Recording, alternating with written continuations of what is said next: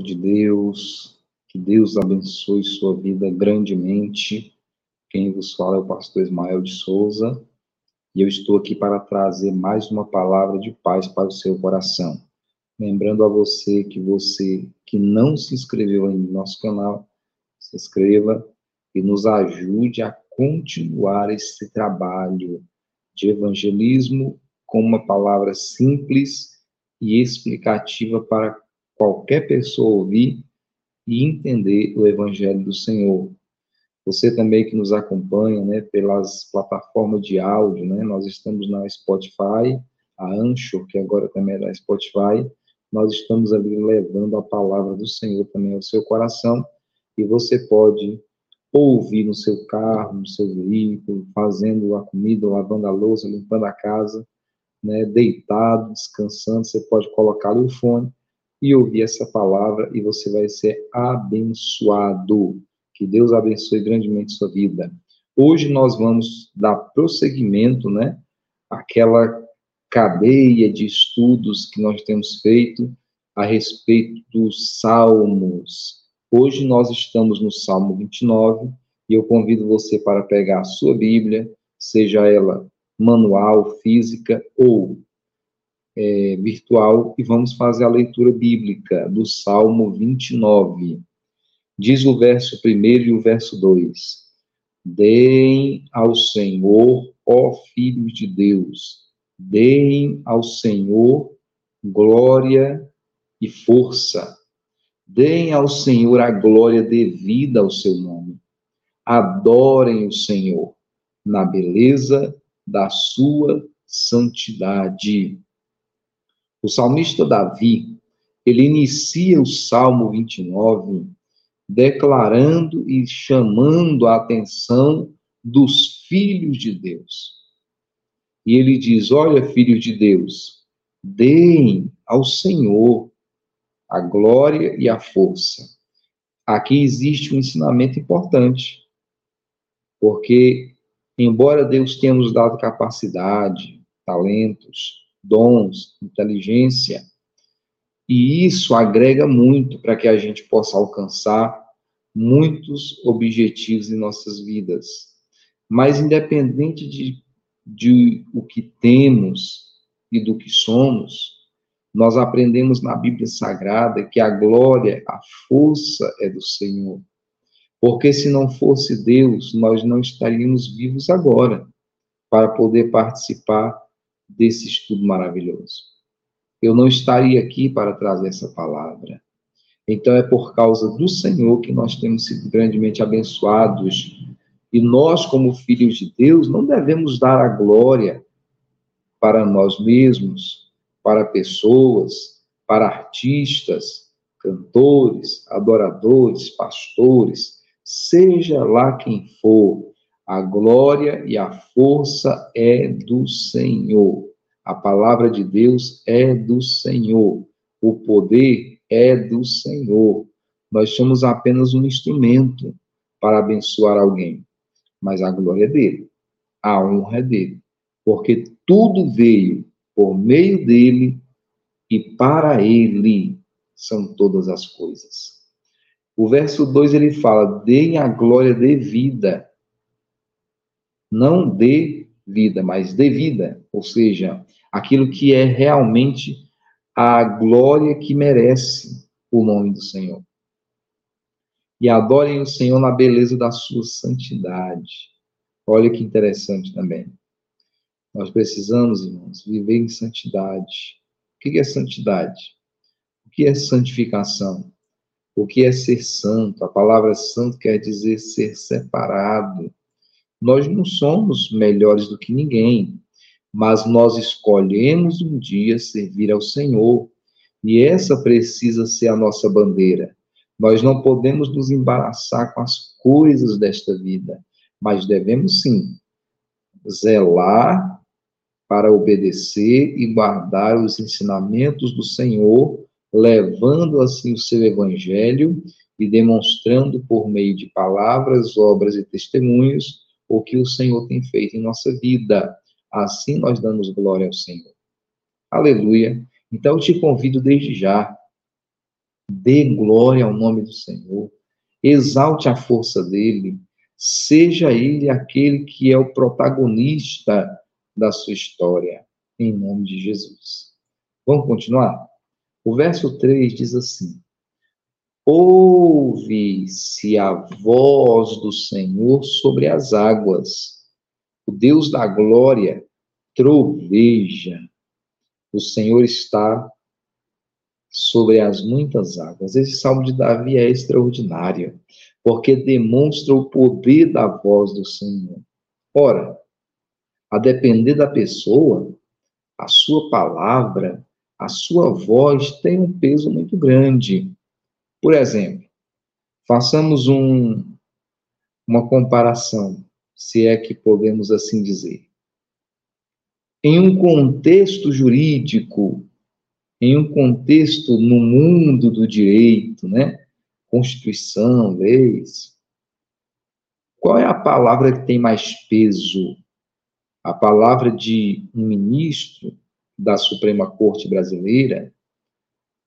A palavra de um representante da população, seja no Senado ou no Congresso, a palavra do presidente da República ou a palavra do Ismael? É claro que o maior peso será das autoridades competentes para essa situação. Tanto é que nós vemos que quando, as, quando há dificuldades em, em litígios, em causas e ações na justiça, essas causas vão subindo. Tem a primeira instância, tem a segunda instância, terceira instância. A terceira instância são quem? STJ, STF, STM. Então, ali existem pessoas que têm uma capacidade maior, uma autoridade maior, um poder maior para falar sobre aquele assunto.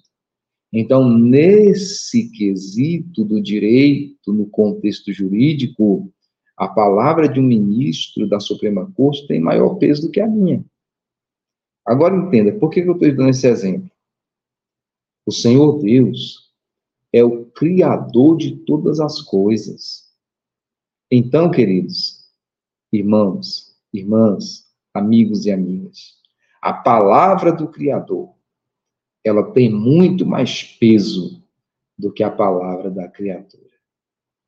E então Davi traz aqui nos próximos versos, falando a respeito desta potência, que é a palavra, a voz de Deus. E nós sabemos que hoje nós temos nas nossas mãos a Bíblia Sagrada, que é a voz do Senhor. Porque acreditamos pela fé, né? Acreditamos porque temos buscado conhecimento sobre esse assunto, que a Bíblia Sagrada foi a mensagem advinda do Senhor para nós.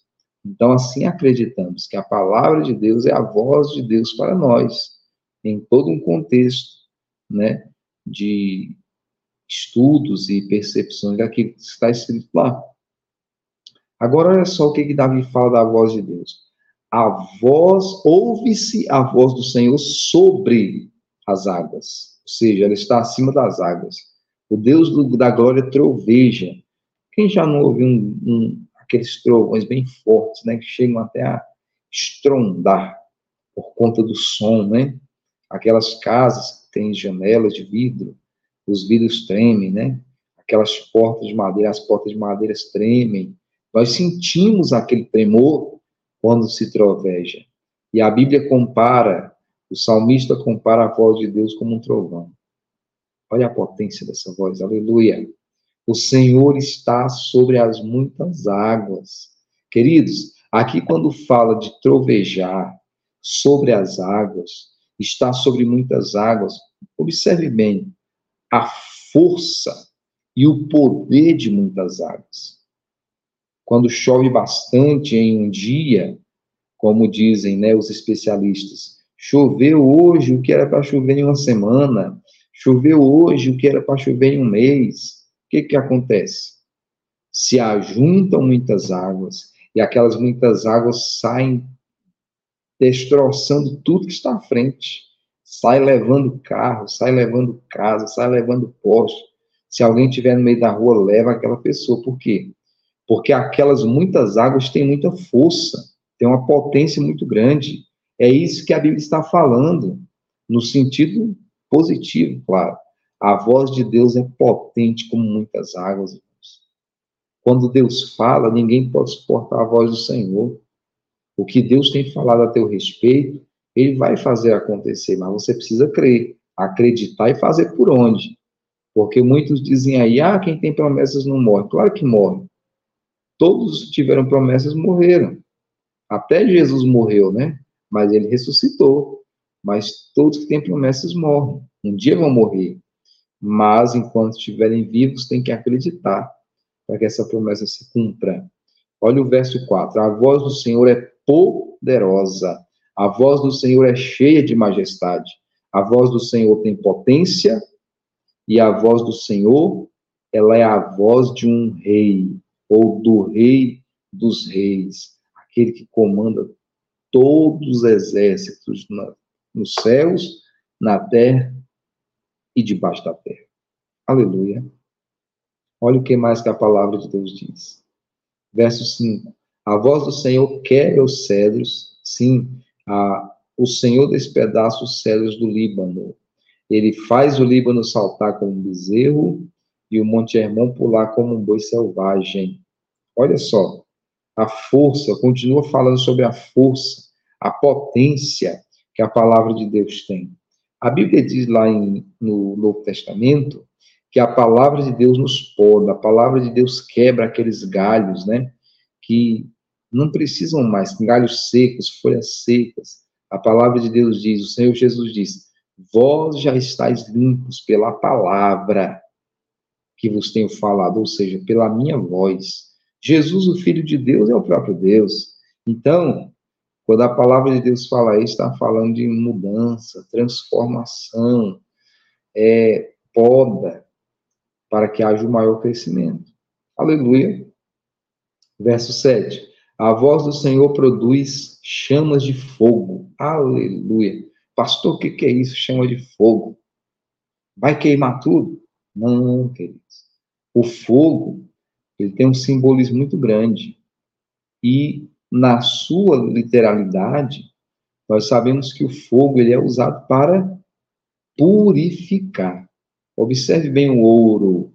O ouro ele é encontrado né, na natureza, só que ele está com várias sujidades, sujeiras, né? Então, o que que o ourives faz?